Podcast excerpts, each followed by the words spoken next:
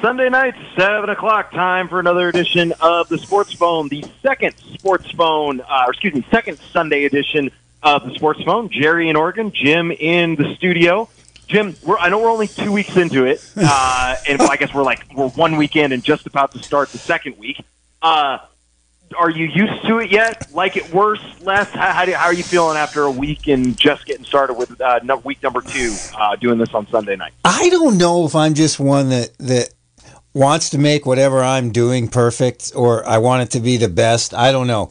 All I know is I have enjoyed having the whole day to myself on Sunday, thinking about the sports phone, driving 25 minutes, stopping at Lemon's Market, coming in here after a day off, and then going home.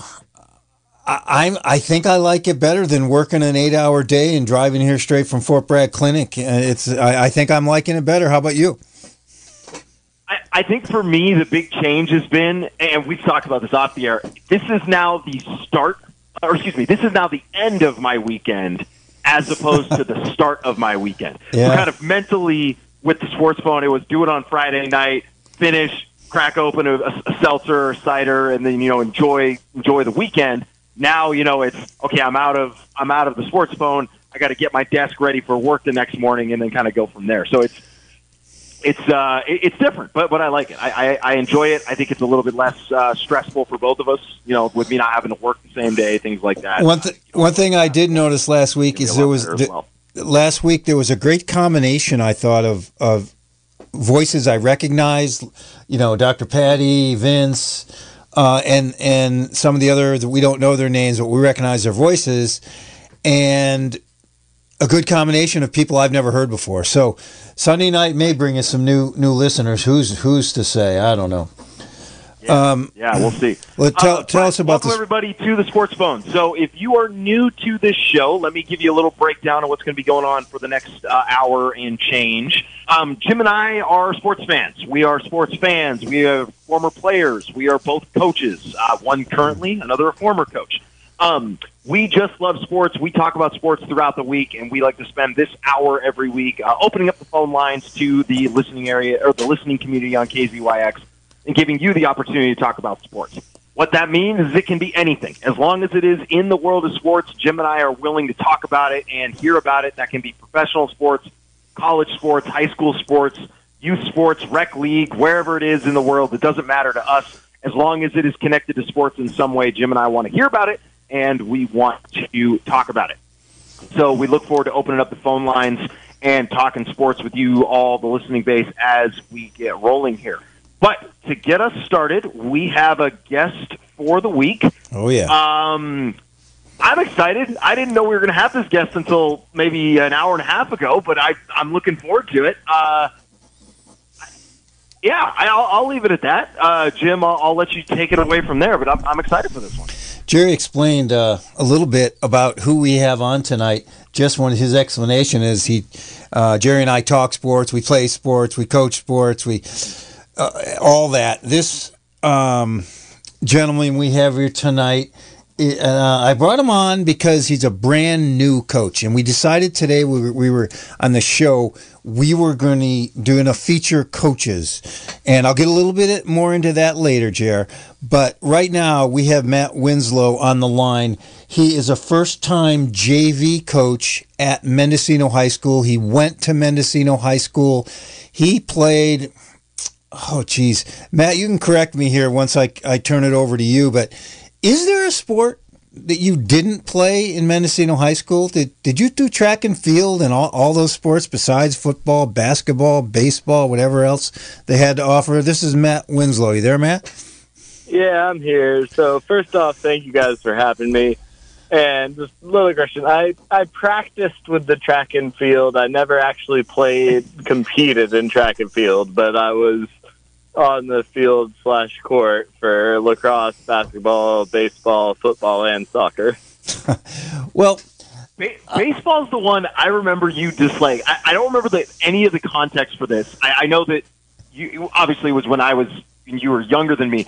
I just remember you sneaking into baseball for like was it one year that just you kind of randomly were on the baseball team and I didn't even realize it. Like you just all it, just it was all about heard you were on the team It was about half a season. I after lacrosse ended, I had a bunch of friends Right, on the that's what it baseball team, and they convinced me to join.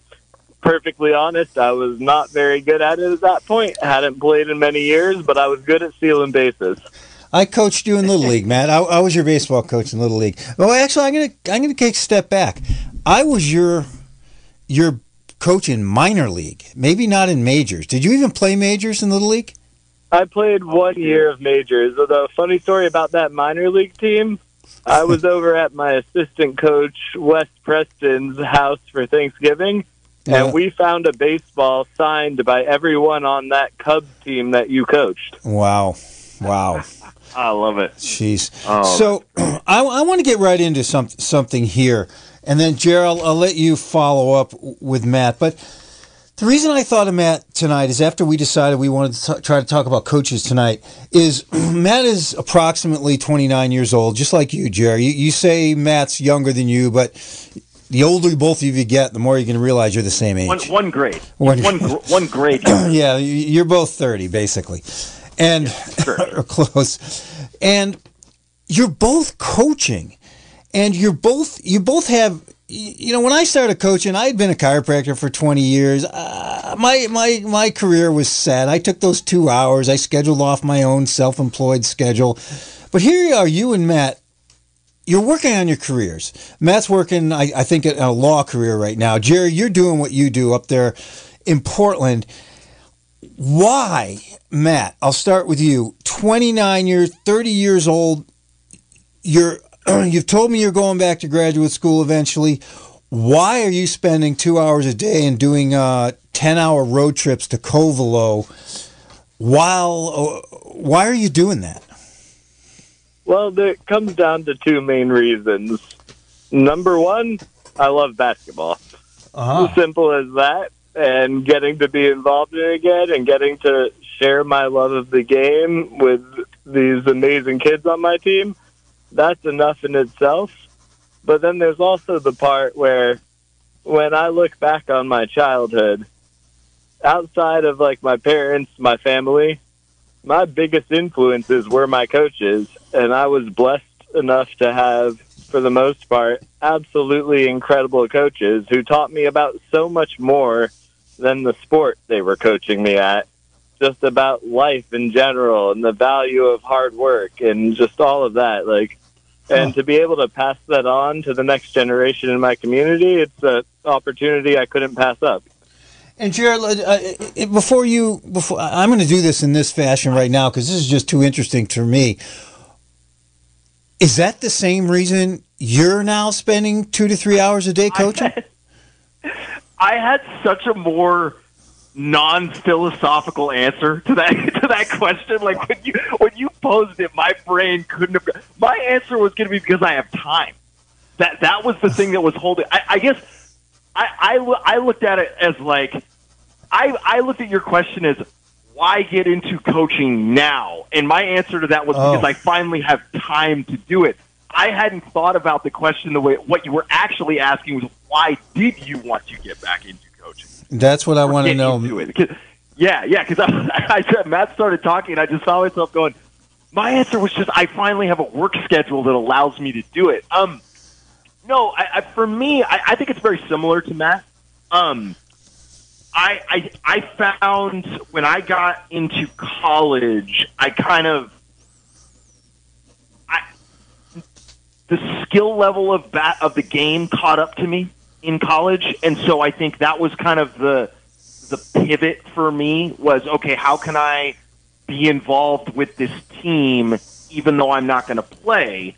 And and coaching was kind of the the avenue that I had available to me in college, and then Huh. from there, it, it was just something I, I always wanted to be involved with because I think it's it's tough being a fan, and I think I think you, all three of us can get that. Like it's it's really tough to not to just watch a game and not be able to, in some form, have some like control, not control, but have some sort of impact over the outcome. So for me, it was it, I I always looked at it as the way to stay involved after I was done playing. Um, Not to say I didn't have you know great experience with coaches and and understand that you know and agree with it. It's it, it not not to say I guess not to say I don't agree with everything Matt said because I do. For me, it was just a little bit more about this is the way to continue to stay involved hmm. and with beyond just being a fan. Now that I'm not playing it, it's funny. You've almost said um, I even dumb it down even more, Matt. And I coached for 17 years at Mendocino High School because I wanted to see every one of Jerry's games, and I had no interest in sitting in the stands with the parents. So I sat on the bench with the kids, as you know, Matt, and you know, Jerry. That's where I wanted. I wanted to be involved, and I did not want to be watching from the stands. Uh, the rest of the, you know, I played enough basketball um, at a lot of levels, so I felt I had something to offer as well. So I, th- I think we're all. I think I think you answered Matt, and then Jared, why don't you take it from here? I think Matt's answer basically is why a lot of people coach. Yeah, yeah. Uh, well, I, I, guess the obvious follow-up question to that is, and, and Matt, we can, we got we can trade notes at some point, whether it's on the air or, or afterwards you're a couple weeks into this, uh, overwhelmed, exactly what you had expected it to be. What, after after a couple of weeks, how, how do you feel about this decision? Do you, as as the as my assistant put it after our last practice before Thanksgiving break, he came up to me and said, "Do you regret this yet?" And as as a joke. So I guess so. I guess a couple weeks in, Matt, how are you feeling about it? Well, I definitely do not regret it. That's Good. without a question. Good. I yeah. it's so I coached as an assistant with Jim for a season, but as an assistant and as the head coach, it's a totally different experience, and there's definitely aspects of it that I guess I wasn't.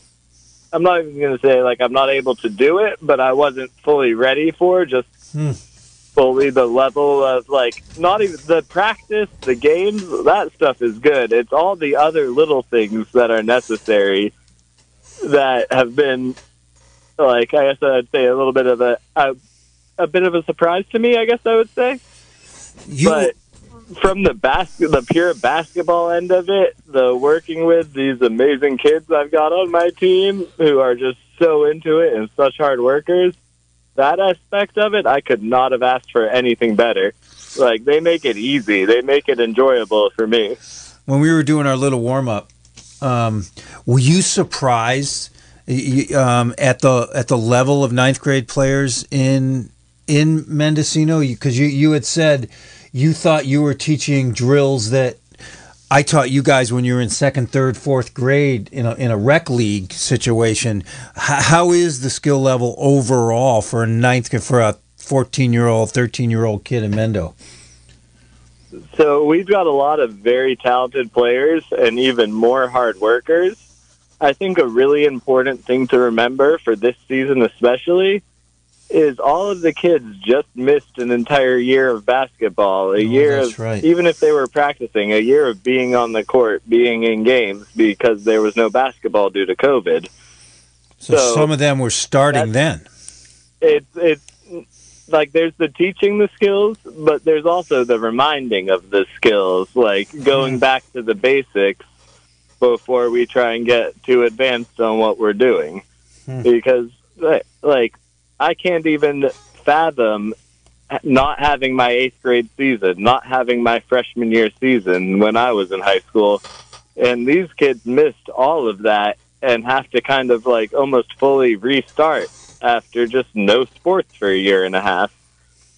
And so, like, that's the thing that I was getting at earlier about like the work ethic of the kids on my team it's incredible to go from no sports, nothing at all, no athletics, nothing pushing you like that the way sports do, and to be able to get out in the court and work as hard as they do, it's incredible. Hmm. Yeah, it's, it's funny because we had the same conversations as a coaching staff up here at West Linn, where I remember it was after the like third or fourth practice, we kind of got together as like for the younger group, so for the, the freshmen and the sophomores, like how we've got almost re-drill, you know, basic stuff like jump stop and shell drill, like basic defensive things. And one of the coaches just had to remind us, and I, I don't remember which who it was, but he said most of these kids that are trying out didn't play at all last year, and, and that was something that I hadn't really even thought about. And yeah, I, I think it's it's it's you know that's one of those things that it doesn't matter big or little school. Uh, yeah, we, a bunch of kids missed a year, and it's it's.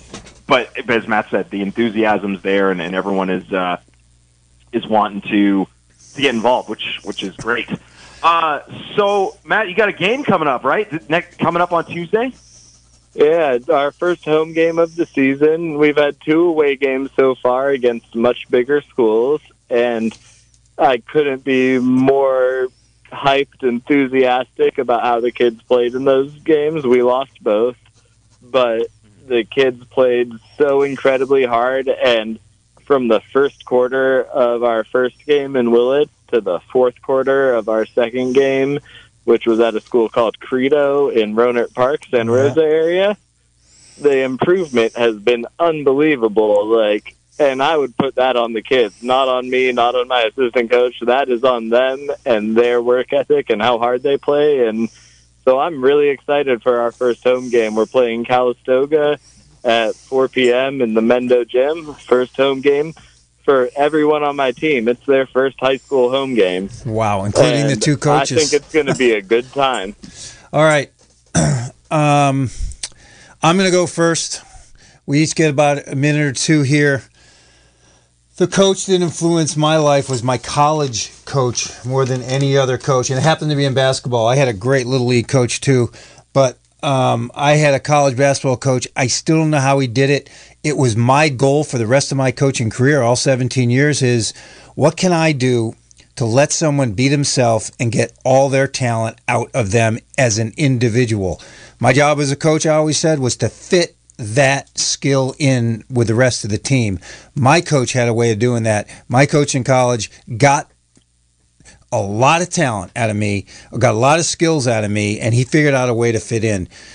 That way, he wasn't a nice guy, but that's what he did for me. And from there, I went college, I went professional, and and basketball changed my life because of that coach. Uh, Matt, you're next.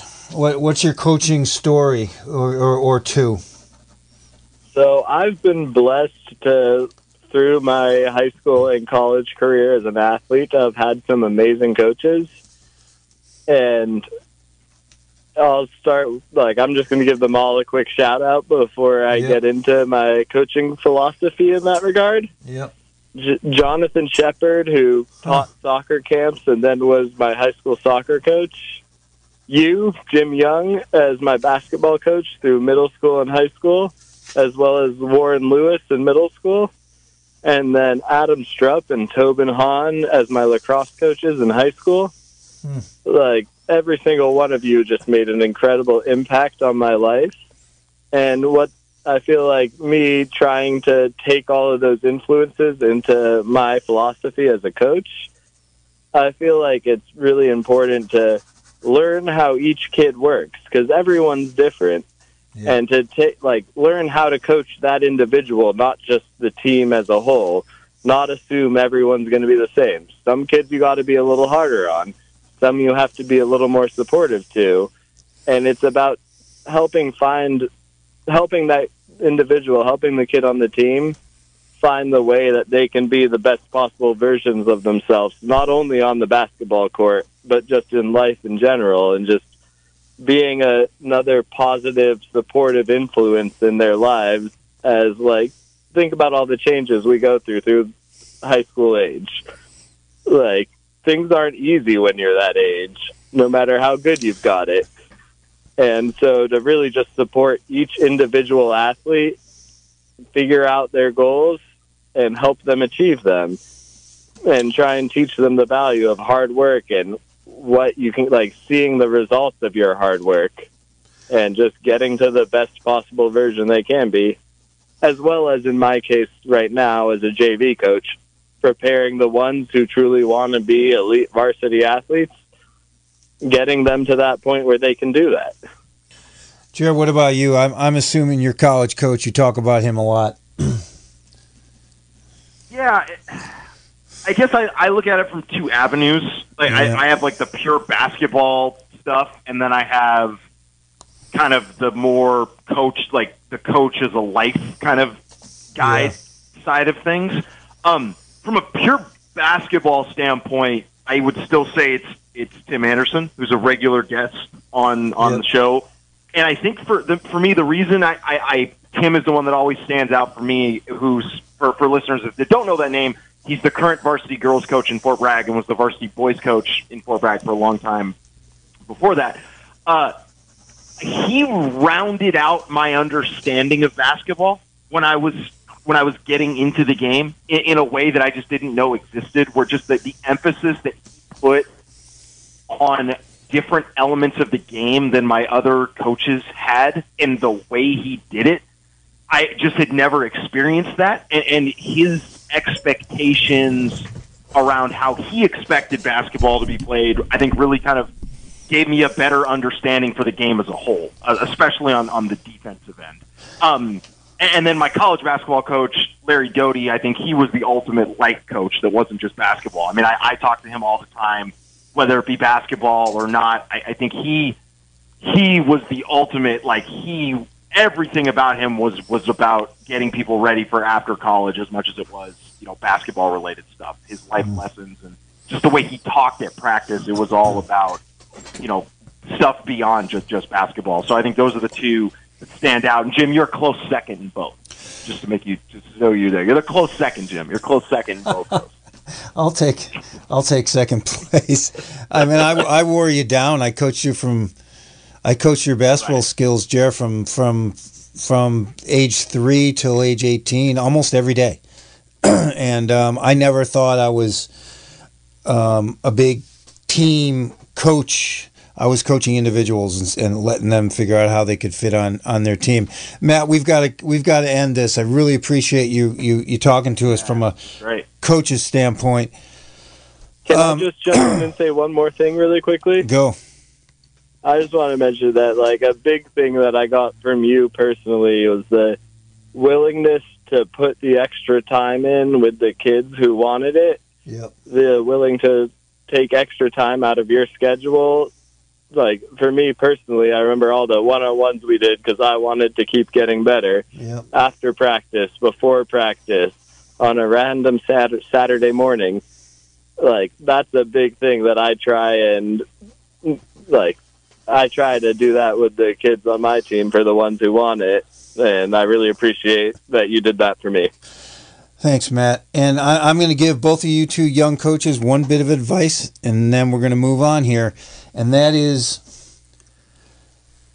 when you're teaching basketball, in now's now in, in this day and age, it's the me, me, me, it's the one on one.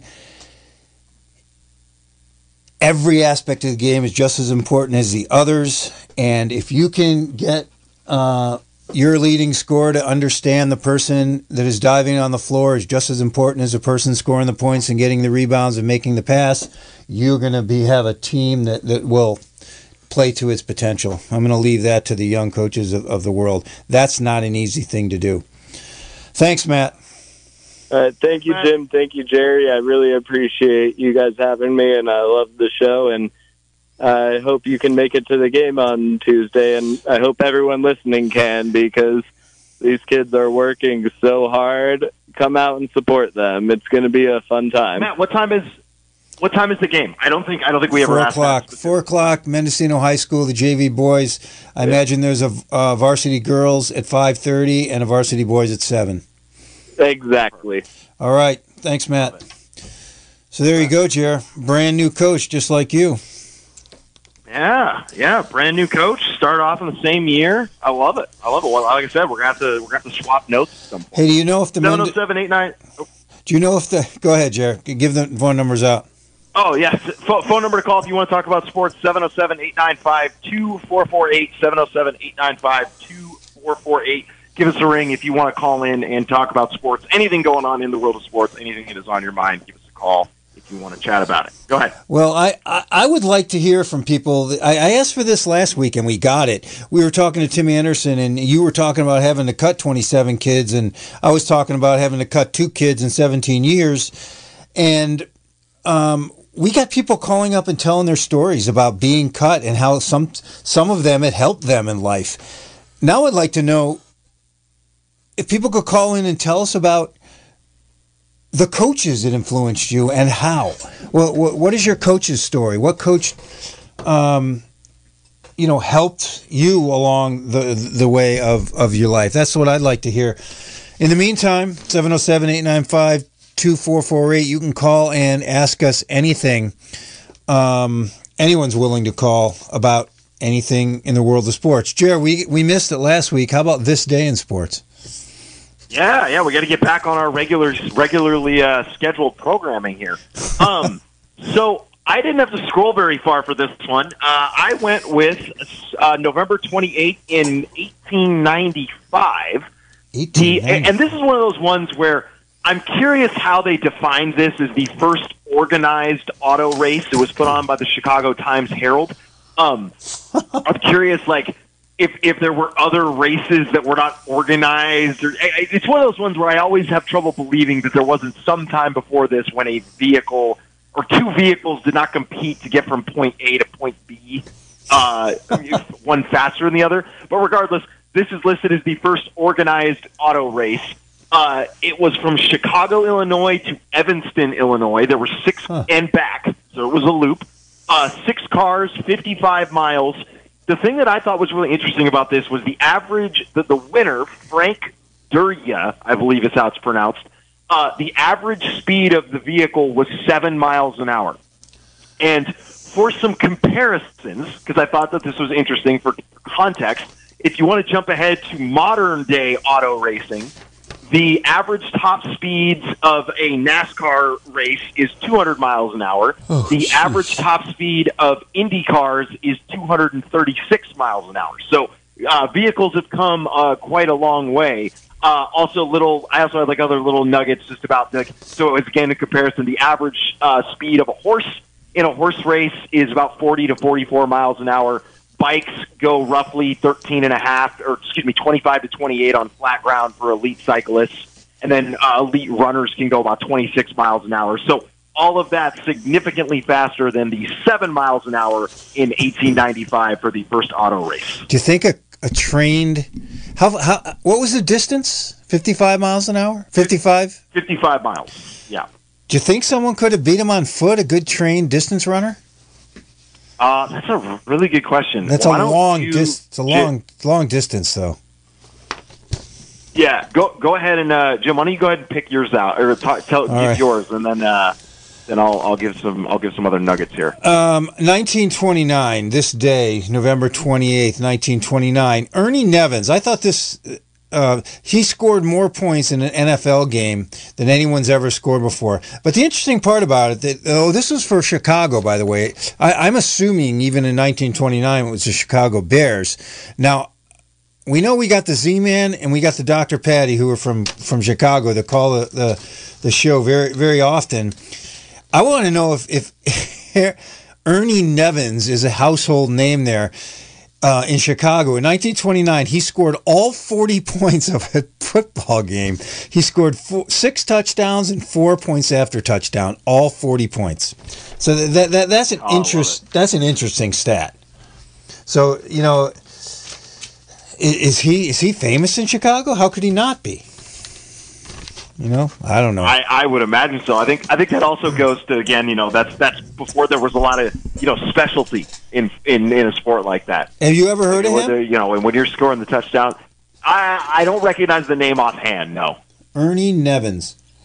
All right. Um, so I got another one. I, I think the I think the answer to your question is I think the runner would have over the entire 55 miles, I think would have lost. I, it seems like the little bit of numbers I, I was I was finding there, it, the runner could have competed for the for the first half of the race if you go about like what an average, what a marathon distance is. Yeah, but yeah. when you go into that second half, it's it's hard to say. Um, yeah, I, I, I, was sort of joking. But, uh, I, I'm not sure anyone could last that long.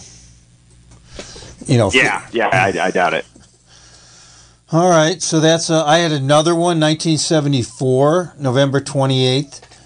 Um, this is interesting because uh, I'm going to put it out there to the listeners too. I don't know how many people are listening tonight, but I'd like to know um, why George Brenner, Steinbrenner got suspended for two years as an owner of the Yankees in 1974 on this day, November 28th. The uh, boo, somebody Kuhn suspended George Steinbrenner, the owner of the Yankees, for two years. And my, my question is, how does an owner get suspended? Why? What what years was he suspended for? Uh, 1974. Uh, uh, this oh, day he was suspended. You got the answer to that one, Jared, without me uh, having to stall here? Uh, yeah, he was suspended for two years after he pleaded guilty to making illegal campaign contributions to Richard Nixon. so there you go. He, he was suspended two years from baseball for making illegal, and then soon after that, it was it was soon after that that Nixon quit. By the way, or maybe sure. Nixon. No, Nixon quit in 1972. So he they must have just found out after after Nixon got busted and quit. They must have found out Steinbrenner was involved in 1974. Huh. That's the only thing. Yeah, make... he was he was rein, he was reinstated into baseball in 1976 and was pardoned by President Reagan not too long after that. So there's your there's your answer to that question. 707-895-2448. Give us a ring if you've got anything want to talk about going on in the world of sports. 707-895-2448. Again, can be anything going on in the world of sports. Can be professional, high school, college, rec league, issues, topics, concerns whatever you want to talk about, give us a call, 707-895-2448. You got anything else to say about our current topic here? Um, we talked about our coaches that affected us. We talked a little bit about um, what the role of coaches were to, by talking to Matt Winslow. Um, uh, you got anything else with about coaching, Jared? Should we just wait and see if we get some calls about it? I I think if we get a call, we get, it'll probably like you know stir up something else that or you know make spark something else that I was thinking about. But I don't think I have anything else really to add to it. I, I just just to kind of go back. I, I always looked at it as like these two different things, and not necessarily you know it was the same coach for everything. Where I have the mm. stuff that was influential to me from a basketball standpoint, and then influential to me from just the the the larger picture of you know a coach being you know a role model and someone sure. that you know can you know help through life stuff and, and things like that. I, I always think I look at it in, in two different ways. Um, but I, I, the only other thing I would say before we move on, and I kind of joked about this, it was a nice reminder uh, to hear. You know, we're doing the even at a big school like I'm coaching at, we're doing some of the same stuff that's Matt that Matt is doing. We've got to you know teach kids to come to a jump stop and and, and those types of things. So it doesn't matter what level or what size the school is. Some things are just universal when, it comes to coaching. I, I think it's certain levels. We're at 707 895 2448. Give a call to the sports phone. Tell us what you got going in the world world of sports. Go ahead, Jer. So, so this is something that I feel like we've had this on the like the to talk about list for a whole long time. Uh, but for a very long time, like this story is, is from July, but it's it's one of those things. I think it doesn't really have a a uh, like a, a, a time element to it. So I think it's I think it's it's something that we might enjoy talking about a little bit because I think it's, it's a really interesting topic. It's it's interesting how these things are handled at, at the professional sports level and, and things like that. So back in July, uh, the NHL, the National Hockey League, held its expansion draft for the Seattle Kraken, which at the time were the new uh, NHL team that were that was joining the National Hockey League uh, in Seattle. The, the Kraken, they're a new team. They're they're having their year this year. Um, but what I thought was really interesting about this, and why Jim and I have kept this on the list for so long, was it was the first time we had really dove into what the processes is for an expansion league, uh, for a new team joining a professional sports league. And I, th- I, thought there were a lot of interesting things about how this was handled. So, um, Jim, we can kind of start there. Was there was there anything uh, that kind of stood out, uh, like went back when we originally talked about this that kind of made you think, yeah, let's let's talk about this at some point? Well, it was, it, it was interesting. I mean, it's such a big ordeal. I mean, yeah. anyone that follows sports, love it or, or hate it, it's it's big money in in sports. Owning teams are very expensive. I mean, everything it takes an arena, the travel, the, the salaries, the the doctors, the coaches. I mean, the the amount of people it takes to be competitive. and it just struck me. I never really thought about it until you brought it up. Um, and it really didn't matter that it was a, an NHL team in what was it, Seattle, right, or Portland? Seattle, right? Uh, Seattle. Seattle, Seattle uh, the Seattle Kraken, a new NHL team. Um, what, what got me right off the bat was how do you find the players? I mean, that's what I first saw. right. So you, you went, okay, okay, we're going to have a pro basketball team in Fort Bragg, California. Who's going to play? I mean, it's, it's and where, where do the players come from? The, the, the, and and it turns out I made you do the research and it turns out they all have a similar process, I would like to say. Yeah, yeah. Every every league has a very similar process. Um, for a little bit of, of extra background before we dive into this, I, I thought it'd be interesting to kind of talk about the most recent expansions in, in the various sports. Um, because because I think this was something one of the questions Jim and I had. One of the questions that I, I guess I really had, Jim's was you know how does the team get picked? One of the questions I had was how often does this happen? Um, so Major League Baseball, the last expansion was 1998. That was when the Arizona Diamondbacks and the Tampa Bay Devil Rays, who are now known as the Tampa Bay Rays, they joined professional baseball. Um, the last one in the NBA is a little bit weird uh, because it's it's technically 2002 when the New Orleans Hornets uh, came into the league, but there's also 2004 when the Charlotte Bobcats became the Charlotte Hornets. So there's a little bit of stuff there, but Yep. 2002 to 2004, that's kind of the most recent one there.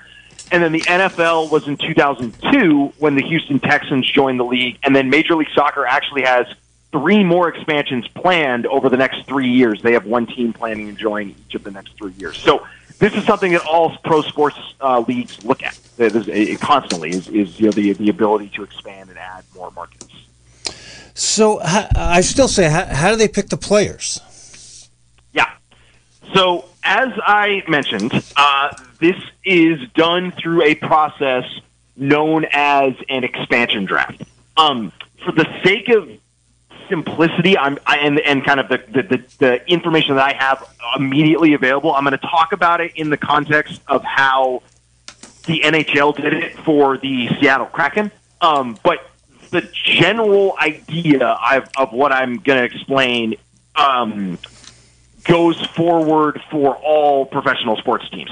Um, so basically, the way the way that it works is um, the, the the new team has the ability to select players off of the pre-existing team. So basically, the Kraken could take players to fill out their roster um, from the other teams in the league.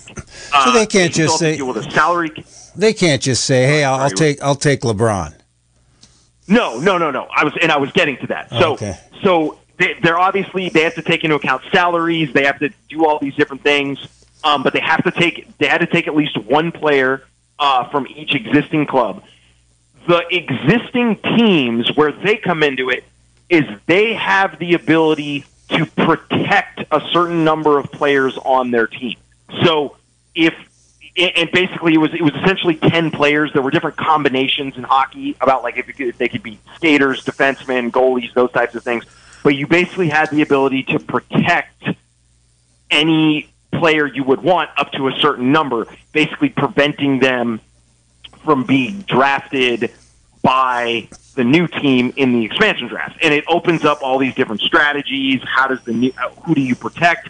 How does the new team go about who they want to pick? All those types of things. Um, Jim, do you remember anything about kind of your initial reaction to this when I ex- first explained how it worked? Like how the, the, the, the new team gets to pick players and kind of how it's presented to the existing teams, like how they go about protecting It's- players? it's a little- kind of any of your reactions. It's that? a little different than than I thought. I thought players put up who they wanted to get rid of and send somebody to the expansion where it's the other way around. They protect some of their players and the expansion team then can choose from what's left over. That's my understanding. and and that's what I didn't. Um, I didn't really understand the difference of those two until you explained it. I thought it's a pretty pretty fair method. From my experience, I was a little kid. I don't know how old I was, maybe three, four, five when I was lived in New York when I grew up, and the Mets started, and the Mets were an expansion team, and um, the Mets lost for years and years and years. So I assumed any expansion team usually lost for a while because they didn't get really the cream of the crop.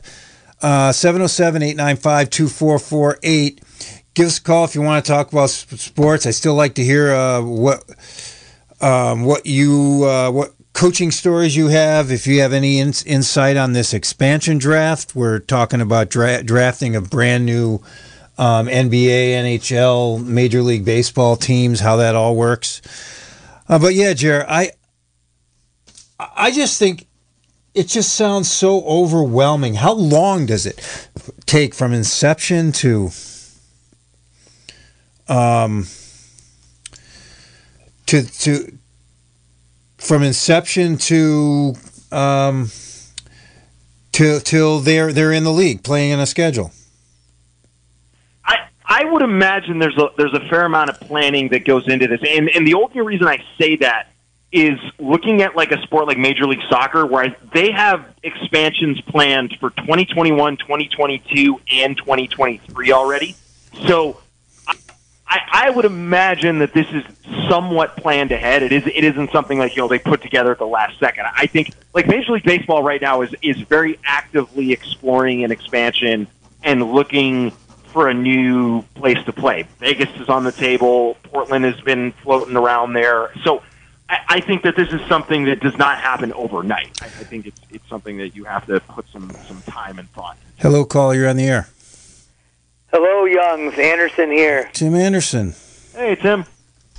Howdy, howdy. How'd uh, your second week go there on the coaching ranks, Mr. Young? Whew, we're getting there. We uh, we're we're uh, basically. I, I think the the numbers are set, but we still don't know who's playing on what team. That's well, that's not, not for everybody, but I think that's kind of where we stand. Is there's some some some guys on the bubble just in terms of where they're going to play that are that are still being worked out. Okay, okay. We played our first Yeah. game yesterday in two years up at Fortuna. It was Wow. pretty exciting and didn't have to wear masks even. Wow. So this is Tim Anderson. He's the girls varsity coach this year in Fort Bragg. He coached the boys varsity for I think I think we decided last week for what 79 years, something like that. and and Tim, uh, you had said you missed part of the sh- the show.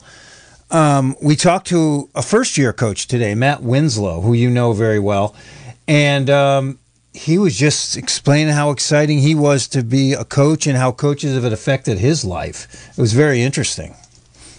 Yes, I, think when when competition is is done correctly, um, you know, it's fair and it's um, well thought out and planned and executed. That it is a wonderful thing, and I, I would venture to say that many of my life lessons and work ethic, um, besides parents, uh, you know, stem from my my coaches and their ability to uh, instill a desire to please and achieve and work together. Um, I, I had um, really good coaches going up through the ranks from elementary basketball with guys that really knew their business, uh, Dave Wood and Jim Mayhew.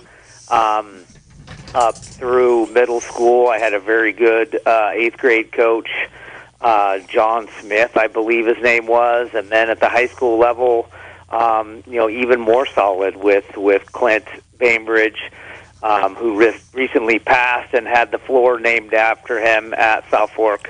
Um, Huh. Pretty special man, and Rich Gibbons was a wonderful mentor and coach as well. All your high school coaches and middle school coaches were from Humboldt. Yep, Wow. yep. What do you got? Uh, well, well, I know, Tim. I was just going to ask, did you have anything specific you wanted to call in and talk about, or were we just uh, calling to say hello? Anything, anything on your mind that uh, that you wanted to unpack today? uh, no, not not particularly. I just uh, you know the uh, coaching is is something that I think um, is there there are more and more issues that pop up with parents and transportation and this and that, and it's it's getting more and more of a of a thankless job. And so, if I could give a shout out to some people that um, were super solid in my life, uh, and and give coaches um, some credo and some some quality pub. You know, most of them are are in it for the right reasons and to try to teach and mentor, um, and uh, that uh, it it it goes a long way in the youth of our community um, to, to to make people uh, better citizens. So okay, I, I like it. That's that, that's I like I like everything there. Uh, I actually just thought of a question, and I think this is a question for all of us because I think we might have different answers or, or different experiences with it. I'm ready. Um, and I'll, I'll set the table for it, and then I'll, then I think Tim let's let's let Tim go first on this. So All right. one of the things Tim you had asked about, uh, you know, how's everything going on my end? I said we're still trying to figure out where certain players are going to play in terms of what team they're going to be on. One of the things that has held that from happening has been uh, we have been waiting to get a good look at about uh, at a good chunk of players because we've been waiting for the football season to end. Yeah. Um, Been there, done and, that. and it, and it, yeah, exactly. Yeah, and it, and it just did over the weekend. Westland lost in the, the state semifinals. Um, so tomorrow's going to be the first time we get a good look at some players that you know we've only gotten to see one or two days so far because of their football schedule and, and practicing. And when that happened, or when I first heard that this was going to be a thing, I just assumed for whatever reason that at a really big high school, the basketball players played basketball, the football guys play, played football, and there wasn't this crossover. And it turned out I was very, very incorrect. Where you know some of the best players on the varsity team are going to be playing basketball for the first time this season because football just ended. So, uh, what was your experience? And then Jim, I know you have some stuff. What was your experience with that? Kind of waiting for players. It, how did it impact the early parts of your season? It was uh, very challenging at times. Fort Bragg football uh, was for real. Jack Moyer and Roy Perkins did fantastic jobs there, and would often go deep into the playoffs. Um, there were, I think, two different seasons that I didn't have kids for a month. I'm playing. I'm playing six varsity games without uh, those athletes, and in a smaller school, it's even more impactful potentially, or it certainly was for me. And kind of bring it back a little bit to the the cut story. You know, there was uh, a couple times super early in my career, I let a couple kids go before football got there, thinking, "Oh yeah, these guys are coming out," and they didn't come out. And now I was short, and you know it would have been extremely awkward to go back and ask them to come back out for the team after I had already cut them. Um, so I kind of learned my my lesson from that one, and and let's let everybody get there before you know the season for football is grueling, and they're beat up, um, you know, and they're coming into into camp, and just it's a different kind of physical shape and all the the different things that go with that, and I've had some kids that have chosen not to play because the season is so grueling and baseball's you know just around the corner and I got to get ready for that. So um, it, it, it's presented its challenges for sure in in, in many realms. Yeah, my, my it's, it's funny because uh, Mendo didn't have football majority of the years that I coached. they had soccer, and uh, the soccer season usually ended. Even if we did make a little bit of run in the playoffs, usually I would get my basketball players um, before it really impacted. But this is funny, Jared, especially when I know what, what you do in Westland now with the facilities you guys have. You got gyms that can make three courts. You got an auxiliary gym where you got two more courts. You got the weight room to take some time off with with the kids. Well, we only have one gym in Mendocino, and the team that impacted my season the most was the girls volleyball team because they were always deep into the playoffs, and we would have to schedule girls varsity, boys varsity, girls JV, boys JV, and volleyball varsity and JV, then volleyball going into the playoffs. We just didn't have enough time in, in the gym. We there was so so that's how the other sports affected me more than um, it, it was the gym time. Yeah, for sure. Um, you know, we have a an eight to nine thirty practice slot, and, and nobody craves that one. I, I can guarantee you that. That's been one of the perks of cutting down to three teams practicing um, this season. Is uh, the late slot is done at, at eight thirty, not nine thirty, which mm. makes it um, much more pleasant for the kids and the coaches. All right, Jared, what else you got about coaching or or uh, anything?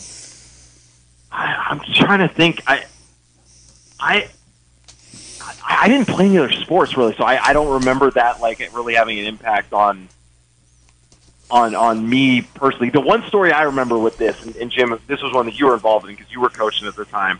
Uh, the one time I remember football impacting our our basketball oh, experience yeah. my freshman year when right. uh, Mendo made a deep run into the football playoffs, and we went to the Redwood Classic in Anderson Valley. Me as a freshman, with I think you might have had six of six of guys, six of thirteen that, that, would have been on that team, right? And it was you had six plus like me and a couple other underclassmen. And we went and played at the Redwood Classic for for that year. I had you and Willie Schmidt going to the Redwood Classic yeah. as, as ninth and tenth graders and with a couple soccer players and a couple baseball players, but man, all the talented athletes, or a lot of the talented athletes that year were um, that was Taylor Anderson and his group and Nick Rollins. You remember all them, Tim? They were all playing football yeah. in Mendo, and and I struggled without them on varsity basketball. Oh, for sure. Yeah. Huh. Uh, 707-895-2448. Got about six minutes in change, or excuse me, eight minutes in change left on the sports phone here, talking to Tim Anderson, the Fort Bragg girls basketball coach. Uh, so, but hey, do you, guys call, call fouls in practice? Call. Oh, interesting you should say that. The question was, do you call fouls in practice? I, I, my high school coach. I'll take that a step further, Tim. We had no fouls called in practice, and there was no out of bounds lines. I played no out of bounds and no fouls an awful lot, but we just had our opponent score 21 free throws on us yesterday. I think I might need to adjust that a little bit. I like that it instills some toughness. You got to be stronger with the ball, but you know when you kind of comes game time and you're used to hammering people and now you can't do it. Um, we we struggled a little bit with uh, being able to pull the reins back. I, I think so. I have two answers to that. The, the first one, Tim, to kind of relate to, do we call fouls in practice? Uh, I, I love the varsity coach at Westland. I think he, he, he's an amazing basketball coach. He's the first coach I've ever seen coach without a whistle. Where instead of a whistle to, to, to, to stop practice, he just says stop really loud. And so I, that was a big change for me. Um, but to answer your question, uh, one of the assistants that's working with me a lot, um, he kind of explained it of being on the line of knowing what fouls to not call in practice because it, it, sets up the conversation really nicely. And it was something that we had, I think, at our last practice, actually, either our last one or the one before, of, hey, you guys need to learn how to play through whistles. Let the coaches be the ones that get thrown out of the game. And it, I think it's, it's, that was kind of the way it was explained to me, or you you obviously do want to call fouls in practice, but you do to a certain degree want to let stuff go to teach players like, hey, you have to play through bad officiating. And and I, I, I thought that there was some value in that because I think there is a I think that is an important conversation to have with young players uh, to to kind of say, hey, let the let the coaches deal with the officials. You need to keep playing. I, I did, Tim. I I um when I played for that high school coach that had no out of bounds lines and no fouls were ever called in practice, um, that was his point. His point was that teaches you to continue to play even if you think you were fouled. So I'm actually going to go uh, agree with you, Tim. Is is it you've got to find a, a happy medium in there somewhere because right. I, I I think um, I mean you just had a what a varsity girls game where where your opponents had 21 free throws. They made 21. Oh, jeez. That's a, that's impressive on its own. How many It was did they? actually. They were pretty. They were I pretty. I don't know what their percentage was, but I bet it was seventy or higher. So they they shot they shot around thirty free throws to, to, uh, Yeah. between twenty five and thirty free throws. Wow. Yeah. I don't use my my uh, whistle at practice either, Jerry. And my Oh, reasoning was that I want in game time, I want them to be able to react to my voice uh, because I can't have a whistle at game time, and when I need to give directions, I want them plugged in that way. Now, that goes both ways, and you also want them to respond to a whistle when a ref blows it. So, Yep. So, I, I never. I, that's the first I've heard of that one. Oh, I like it. I like it. This is this is good stuff. This is this is a whole new world for me. That, like personally, that I get to swap coach coaching notes with you guys because I was as a I player. I was- I'm looking I felt like I forward was to more and more bit out- conversations with you now that you stepped Yeah. over to the dark side. I know. I, wa- I was always on the outside of those conversations when Jim, when you and Tim would be doing would, would be talking. I feel like I was an observer. Now I actually get to be part of these conversations, and it's fantastic. Yeah, when when Fantastic. I mean, it, when it, it was weird for me. It was two against one. I Tim, with the, when you were out feeding the pigs or whatever you were doing, um, before you got on the line, I was talking to two 29 year old coaches, Jerry and Matt Winslow, and and, and, I, and I was the one, you know, and um, I it, it's jeez, I don't know what. 707-895-2448. If you got a coaching story, you could call in and you've got about a minute and a half to tell it. If not, we're going to keep talking. Um, um, Tim, you got any final words for us? And then we're gonna we're gonna shut down here. just looking forward to uh, some tournament time and the excitement that comes with that. And and uh the kids are are so excited and the parents are so excited. I'm not i'm going to these games and not driving anybody. You know parents haven't got to watch their kids play for 2 years um either. So they're they're super excited to be to be a fan as well I remember, and I'm gonna I'm gonna let you go, Tim. But Yep. um, I just want you to respond to this. I remember when Jerry, after I coached Jerry for seven or eight years, and I thought I was gonna quit, but I didn't. I stayed on. It was sort of nice being a coach and not being a parent at the same time. It was. Oh, I I didn't have to drive. I didn't have to watch kids in the motels anymore. I had the parents do all that. Thanks. Yep. For, Oh, Thanks for the call, Tim. you bet thanks, Tim. All right, Jer. Um, that's going to wrap it up, I think. Go ahead. All right, let's wrap it up. So we'll be back uh, next week with our first uh, Christmas, or not? Well, I'm not going to say Christmas. Uh, December edition of the Sports Phone. I don't know why I, Christmas came to mind there. There's people. With, you know why it came up, Jim? There's people with Christmas lights up already across the street from me. That's- Oh, that's not that that that's not I your think- thing. That's too early for you. No, it's not yet. It's too early. It's too early. Uh, but yeah, thank Matt Winslow for joining us earlier. Uh, thanks to everyone that listened to the Sports Phone. Uh, we'll be back next week uh, for the first December edition of the show. Uh, and Jim, it's always a pleasure. Uh, and I will have an update next week. We have our first game. It's not a game, but we have our first uh, outside competition we're playing against on Wednesday. So I'll be sure to uh, have an update for everyone on that. And until then, we'll talk to everybody next week. I thank you, Matt. Tim, it's always a pleasure. I'm glad you can join us now on Sunday nights. Thanks, everybody. This has been a production of Mendocino County Public Broadcasting. KZYX Philo 90.7 FM, KZYZ Willits and Ukiah 91.5 FM, and Fort Bragg at 88.1 FM. You can find more content like this on our website at kzyx.org and consider donating by clicking the red donate button in the upper right corner. Thank you for listening.